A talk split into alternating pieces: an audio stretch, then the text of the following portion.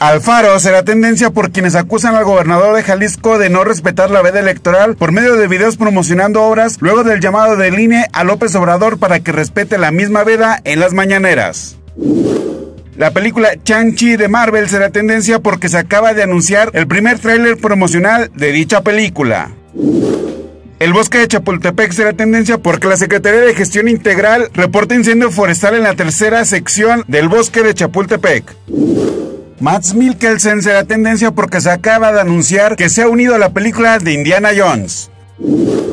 Avicii será tendencia porque se cumplen tres años de su lamentable fallecimiento.